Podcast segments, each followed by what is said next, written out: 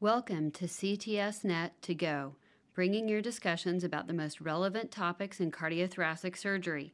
The Cardiothoracic Surgery Network, known as CTSNet, aims to connect the global cardiothoracic surgical community through communication, collaboration, education, and interaction among cardiothoracic surgeons and their teams across the globe. Learn more at ctsnet.org. My name is Shanda Blackman, and I'm just one of the hosts of CTS Net to Go. In this podcast, you will be exposed to one of the roundtables that will show you what surgeons today are talking about. Good afternoon, everyone, and welcome to the CTSNet uh, virtual roundtable on uh, COVID 19.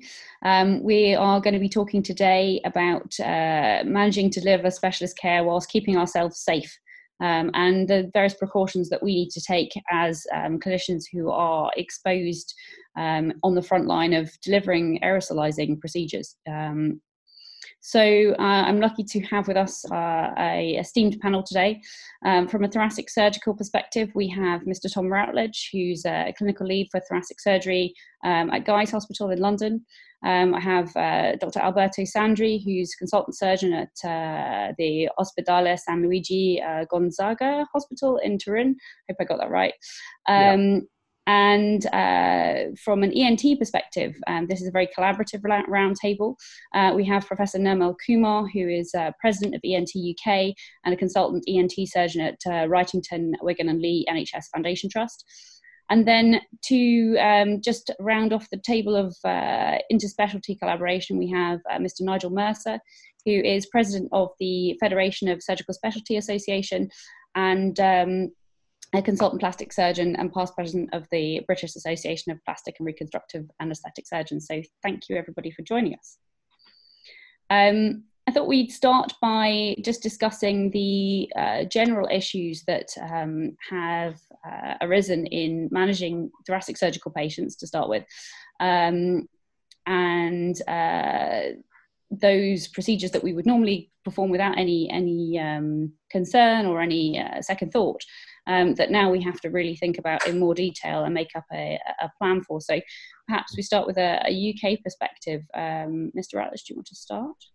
Sure. Um, so I guess we our lines of thinking have been on a number of lines. Firstly, we're very aware that we are rendering our patients um, who are already elderly and comorbid and have cancer by removing a, large part of their lung. We're rendering them probably extremely sensitive uh, or susceptible to severe complications of viral pneumonia. So we are being much more careful about who we offer surgery to just simply on grounds of the, the risk benefit uh, analysis has swung very much more towards the risk side. So we are restricting uh, surgery to those with bulky tumors who will not be well treated by radiotherapy and who really can't wait for surgery. Um, more comorbid patients uh, where the risk of surgery is dramatically higher, uh, we are perhaps advising against surgery. And patients with early stage or indolent disease, we are advising to uh, strongly consider either stereotactic radiotherapy or most of them are opting for a two or three month interval CT with a plan for deferred surgery after the viral surge when it's probably going to be safer for them and also more feasible from a logistic point of view given our very limited uh, resource to offer elective cancer surgery at the moment. Um, the other side of the coin is obviously staff safety and the experience of colleagues uh, initially in Italy and now in Spain as well um, very clearly underlies the increased risk that healthcare workers face, probably because of higher viral uh, exposure, both repeated times and, and, higher overall dose per exposure. Um, and we are uh, adjusting our practice accordingly. Um, obviously, uh, FFP3 and full face protection is critical throughout any procedure, even relatively minor procedures, chest drain insertion and such. Um, uh, and things like uh, bronchoscopy, which we normally wouldn't have thought twice about, we are cutting back a lot, both uh, awake, no flexible bronch, and, and also um, uh, bronchoscopic surgery, which for us usually means um, palliation of advanced malignant disease. Um, clearly, there's a huge risk to staff involved in uh, airway stenting or airway laser procedures, and the benefit to patients uh, in an environment where they can't really get any critical care perioperative support, um, where they're unlikely to get any other anti-cancer treatment other than possibly palliative radiotherapy is not clear. So um, uh, we previously have had quite a big workload of um, palliative lower airway surgery, which we've cut right back on for that reason. And Prof. Nirmal, thank you, thank you, uh, Mr. Elge. Um, Prof. Nirmal, can you uh, elucidate a little bit about what um, ENT's been doing in this in this field? Because I know you guys have kind of came at the forefront of it very early on and have um, formulated some some guidelines. Yes, Thank you for that. And that was a good summary uh, from um, the thoracic perspective in the UK. ENT don't come from that kind of very heavy surgical practice uh, generally in terms of the um, kind of airway. Uh, but our main concern recently in this pandemic has been relatively simple procedures such as nasal endoscopy, for example, or laryngoscopy. And even from those, and we'll be interested to hear the Italian perspective, even from those, and as Tom said, there may be a low but sustained exposure of um, clinicians and healthcare workers uh, from these aerosols. So that's one big uh, sort of uh, area of concern for us. Of course, the second uh, aspect is the nasal um, procedures, the surgical procedures on our airway that we again did very often for routine clinical conditions such as chronic rhinosinusitis and some tumors the number of cancers that we did in the nose and the upper airway and perhaps in the larynx is certainly not in volume terms as much as the benign work that uh, we do. But um, it seems surprisingly that the biggest area of concern for us is in the more high volume but more routine, rather mundane procedures that we have been um, doing all this time without you know, giving it a second thought and now have to completely stop and reconsider uh, because these uh, aerosol generating procedures are so, so uh, dangerous. And it's obviously being shown in Italy and in other countries, but we have also sadly seen that in the UK. And we are in correspondence with Public Health England. I must say, they have been very forthcoming in including upper airway ENT procedures as aerosol generating because in the current guidance, it doesn't state that. Um, bronchoscopy is there, but not uh, anything else in the upper airway.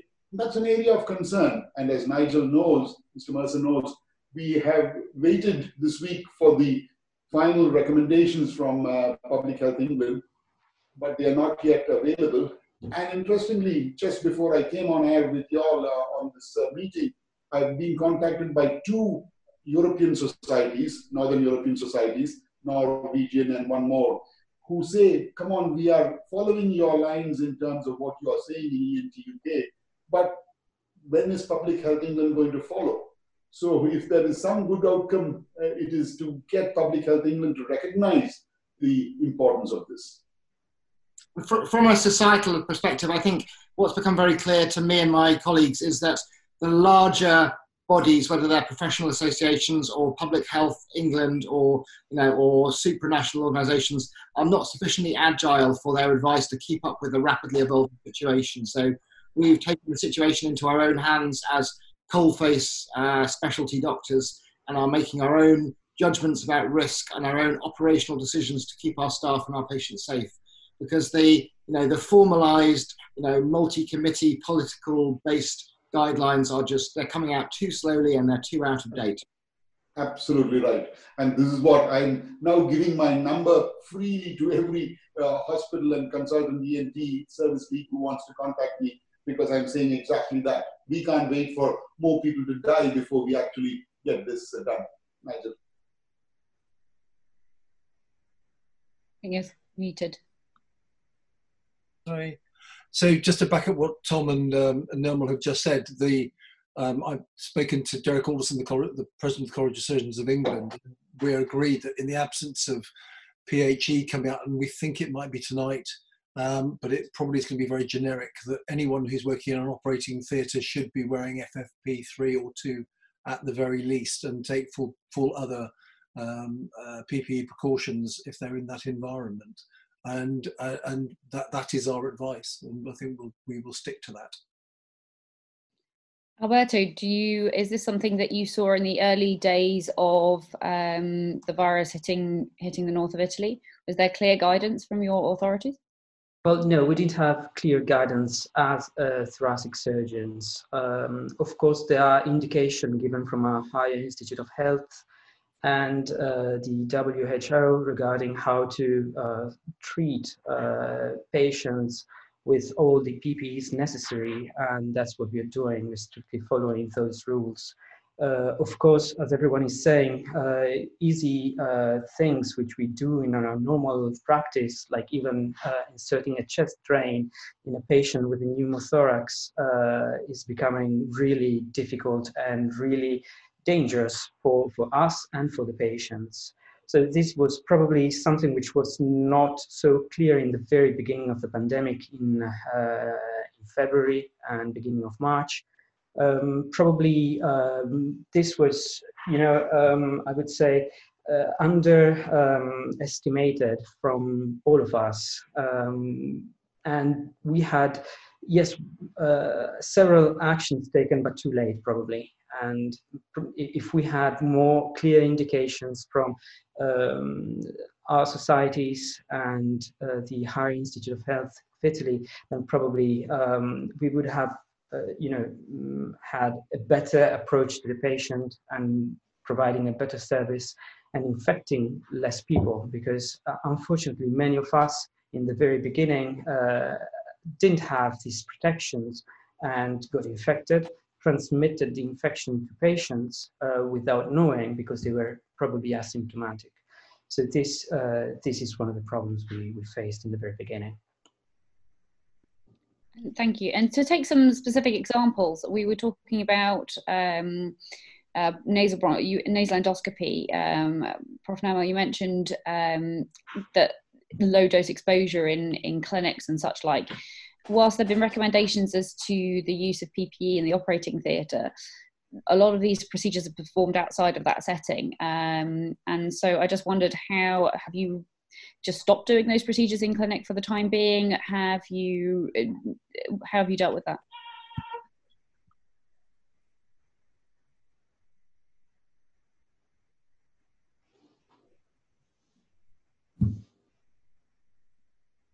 Can you hear me? Hello. I lost uh, uh, sorry, sorry, um, Prof. Nirmal, how have you been dealing with the uh, nasal endoscopy side of things in clinics um, in a non-operative theatre environment? Uh, thank you. I, I, didn't realize this was for me. Yes, uh, absolutely. Today um, I did a uh, suspected cancer clinic, but we really triaged every single patient this morning that I was meant to see, and I would have done about 20% of the patients I would have normally done endoscopy on. And perhaps the only outcome from this um, pandemic will be that we will treat every such procedure with great respect in future. But anyway, that's for later. But for now, today, I really, we have changed practice almost uh, overnight because of this risks. And uh, we are now looking at each and every endoscopy. Does it have to be done? Um, is it something that um, will be uh, either urgent or life-saving. And today, out of the 10 patients that I saw this morning, I did the endoscopy only in two. Both were in significant cancers and uh, wearing the full protective equipment um, that I was, uh, uh, you know, fortunately had access to. Um, and I think it's got to be a senior decision. And I'm telling this to all my clinicians in the frontline trainees. Uh, if they do any simple thing, even an endoscopy or a, a um, drainage of a quinsy, that they need to wear FP3 and not uh, take that lightly, or a treatment of epistaxis. So we've got a whole range of things that we, as you rightly say, we used to do in casual settings in the outpatient clinic, in uh, treatment rooms, but we are now deeming each of these to be high risk areas, high risk acute areas. And um, as Nigel said in the public health guidance, hopefully that will clarify it and we will do it uh, with appropriate protection. I think your point about um, senior decision making is important, and one way to keep our staff and our junior staff safe is to the, the low level things that we would all have had our junior staff do without any involvement from us often. I think all of those decisions now need to be made at a very senior level to ensure that we are only doing critically important aerosolizing procedures. And as you say, I've sat in enough meetings with our in-house ENT team, and their experience is the same, is that their current practice is to do a tiny fraction of, uh, of the kind of uh, office procedures that ENT surgeons do so many of. Um, you know, reducing it really to the ones that are critical, even changing practice of how they're draining quinsies to trying to treat more of them with antibiotics, um, at least initially, to, to really minimize the number of uh, high risk procedures that are being done. So in thoracic surgery, our, our treatment, you know, we have a high volume uh, practice in treating um, elective pneumothoraces and low level empyemas, and we've moved almost completely to a, a non-operative treatment of, of these conditions, at least for now. It may be a somewhat uh, less effective treatment, but the, you know, the, the price of, of massive staff exposure and also using up hospital resource enormously, yeah. um, you know, has to be borne into consideration. Yeah. do you want to, um, from a, a, thoracic surgical perspective, the question of ambulatory chest drains and um, people going home with Portex bags or people in the community with Portex bags, drain removals in clinic, that kind of thing. How are you guys dealing with that? So, um, chest drains generally are an interesting topic for us. I've had some correspondence with Medela, who make the Thopaz digital drains that are widely used in thoracic units across Europe. They have a little electrical pump that sucks air out of the patient, pulls it through a filter, um, and then exhausts it through the back of the, of the drain. Um, the filter is rated as a bacterial filter. It's not rated as a viral filter. Um, Medela are very keen to imply that their drains are probably the safest option currently for inpatient and potentially outpatient use, um, but I'm not convinced. Our take at the moment is probably the safest option for all concerned is a, a straightforward underwater seal but connected to wall suction um, so that um, there is no evacuated uh, air, which presumably is rich in virus, being blasted into the patient's immediate bedside area. Um, I'm not fully clear what happens to the air to the air when it goes into a hospital wall suction unit. Whether you know whether it you know I don't know whether it just shoots out of the side of the hospital or whether it's in any way treated before that happens. I've asked our, our, our works department to clarify that, but at least it's not spraying around the ward. Um, so our view on inpatient drains at the moment is that probably the safest thing is to have them connected to hospital wall suction. So it's a closed circuit. Um, uh, uh, other people believe that the digital drains are safer at the moment. I'm, I'm really not convinced that that's the case. Um, what is clear is that uh, valved chest drain bags are, are really not safe. Um, it's fine in a patient's own home, but uh, in a hospital ward or even you know traveling back home, uh, that seems like a, a, dangerous option.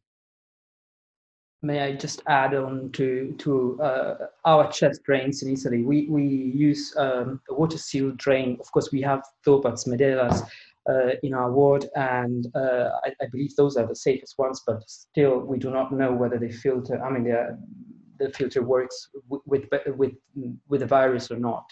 However, we use these water seal uh, drainage systems, which do have actually. I mean, they are a closed uh, drain, but still some air comes out of the drainage system. So, unfortunately, we had to uh, think of something uh, homemade in order to uh, protect the uh, the system itself and avoiding uh, the spread of this air coming out from the chest of the infected patient. So we just wrap them around uh, some plastic, transparent plastic bags and uh, tape them to the tube. I know it's silly to, to look at it, but it's, uh, cheap, it's cheap, it's cost effective, and it works. Um, that was one of our main concerns here, in especially in our ICUs. Alberto, can I ask, um, have you seen a lot of pneumothorax related to the ARDS from viral pneumonia?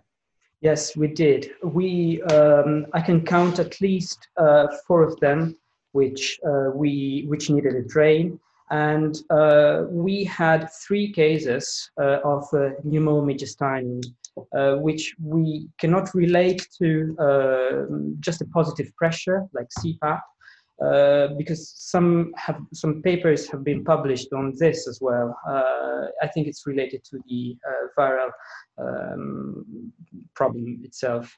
Um, we had to drain patients, of course, and uh, that's a nightmare. You have to dress up with all the PPEs possible and available, take care.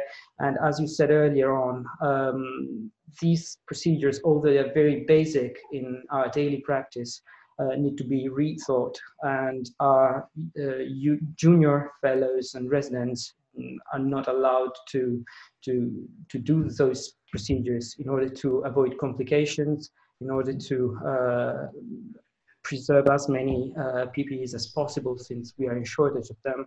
And uh, one more um, protocol which we added on after chest drain is that, especially in intubated patients, that we don't pull out the drain until the patient is extubated. Uh, this is something which may sound odd sometimes because you know the, the, the lung may be expanded and there's no air leak uh, after three four days of suction but still we don't want to risk a re-drainage which already happened once uh, in the very beginning in such patients uh, this obviously in uh, taking care of the PPEs available and uh, you know it's, it's something which we, we thought would improve our practice that sounds very sensible to me. Another area of uh, ITU chest drain practice that we've seen a bit of and sadly anticipate seeing a lot more of is intubation related major airway injury. Um, yeah. Clearly, you know, intubation has been carried out under challenging circumstances in huge numbers um, uh, by teams wearing unfamiliar kit uh, and probably increasingly um, in the UK by, as things get bad, um, by teams who are perhaps less experienced. And we've already seen um, two or three major tracheal lacerations from intubation in southeast London over the last uh, few days. And so we're drawing up a, uh, a non-operative protocol uh, mm-hmm. our ITU colleagues manage these in the first instance, essentially bilateral chest drains and um, advancing the endotracheal tube as far as possible um, so that you're distal to the injury. Normally we would do that under bronchoscopic guidance, but given the concerns about bronchoscopy, we're going to advise blind advancement of the endotracheal tube um, and then checking its position with the chest make sure it hasn't gone too far in. Um, but sadly, I, I, suspect we'll see a reasonable of major airway injuries. Yeah. We had we, we had one in our hospital and one referral from another hospital, and we dealt with it in the same way you did. Um, moving on from that side of things, another cross specialty issue, I guess, is that of tracheostomies. Um, two two specific points. One, the first being tracheostomy in COVID positive patients. So COVID positive patients who've been on a ventilator for a long time. From a ventilatory weaning perspective, I know it's something that's been discussed that probably isn't happening very much. And then the second point is those patients who have trachees, who have tracheostomas, maybe mature stomas that are long standing, how we manage those patients in the outpatient and the inpatient environment. So maybe Prof. Nirmal, if you want to take that. Yeah, then... yeah, thank you. It is certainly at the forefront of our mind, the very uh, point that you, the first one that you uh, just raised. Um, and we, I'll be interested to hear the Italian perspective, but we, quite early on, uh, ENT UK have been very active in drawing up guidelines which um, you know we have put up on our website and circulated to our members. And we are very conscious that first of all, tracheostomy is a high risk. That was already there in the old PHE guidelines.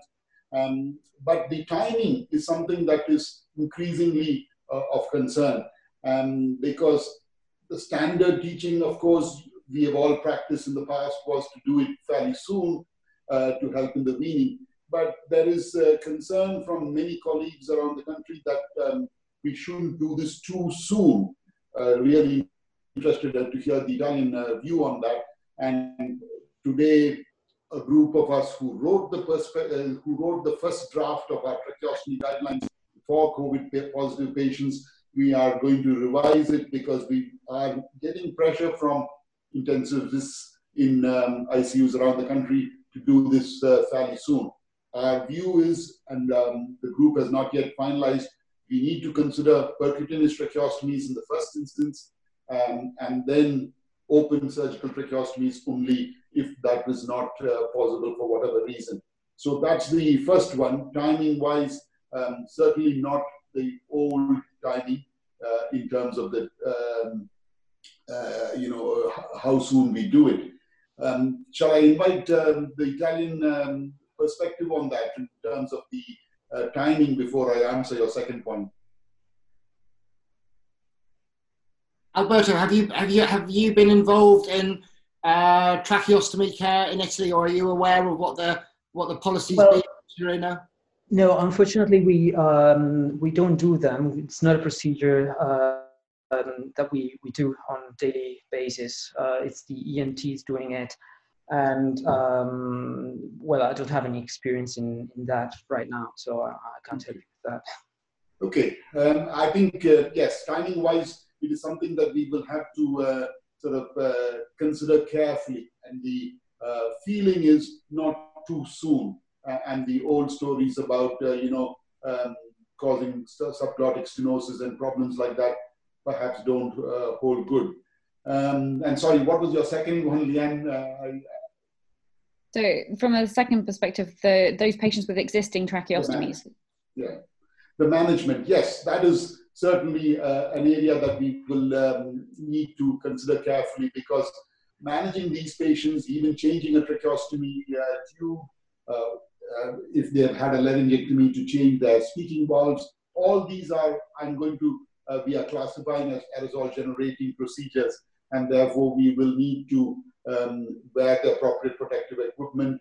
And even changing a tube um, need not happen unless it was absolutely essential. And our um, protocols are being sort of looked at very carefully. We have obviously not yet come to the stage where for the COVID positive patients, we have not done too many tracheostomies.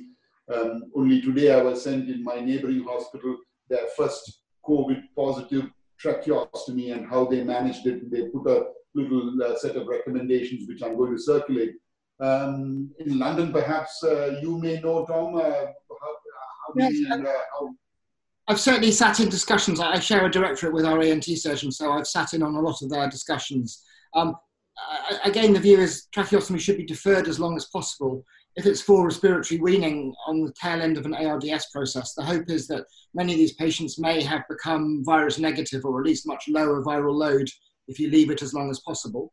Um, there is a, obviously there's a lot of concern about carrying out the procedure itself, but actually it's felt that that can be done fairly safely as long as you essentially make the patient apneic for the entire period which again means somebody needs to be well down the recovery pathway so they can tolerate periods of apnea, um, so you're not blasting contaminated air into the operator's face. A, a major concern in London, if we are too um, uh, too generous with the number of patients we tracheostomize, is that tracheostomy care nurses will be a critically short um, resource. Um, you know, you can send an ENT team around, you know, putting in hundreds of tracheostomies here, there, and everywhere. But if there are no specialist nurses on the step down wards to look after them, then, then that's a, a really big problem. So we are trying to upskill other nurses in basics of tracheostomy care. But I think you're right. I think the key is leaving tracheostomy insertion as late as possible and doing it in as few patients as, as, possible and not reaching for that as a procedure as early in the respiratory recovery pathway as you normally would. Yeah. I think Nigel. Can I ask a question on that? So, uh, what's clearly happening here is there's very significant changes in practice, both from the intensivist point of view and from the surgical point of view. And uh, the, the, the bit that Tom mentioned about about rendering the patient apneic, I hadn't thought about. You know, I, I, nor would I. That type of information, which you have obviously learnt from Italy and from uh, Wuhan through through harsh experience, how is that sort of information being promulgated around the thoracic and ENT and the intensive intensive community? Because hopefully it is. I, at the moment, for, for me, it's uh, operationally within our own hospital and with our own teams. Um, uh, ENT UK, I think, probably have, have been a bit better and more centralised approach um, than the UK thoracic community. And I, I know there's even within London there is quite a lot of varying practice and varying awareness of the risks involved.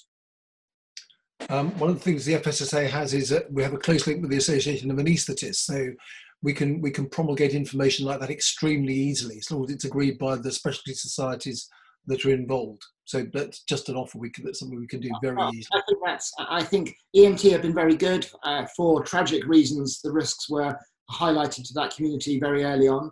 I, I think the thoracic surgical community have been more varied in their um, uh, appreciation of these factors, and, and I think some help in agreeing and disseminating uh, an awareness of risks and, and how to change practice would be very helpful.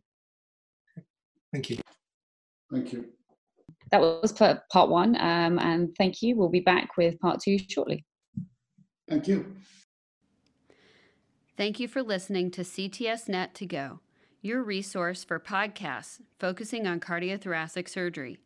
Find more discussions as well as surgical videos and other cardiothoracic surgery resources at ctsnet.org. You can also keep up with CTSNet by subscribing to the YouTube channel at CTSNet Video, by following at CTSNet.org on Twitter, or by liking CTSNet's page on Facebook.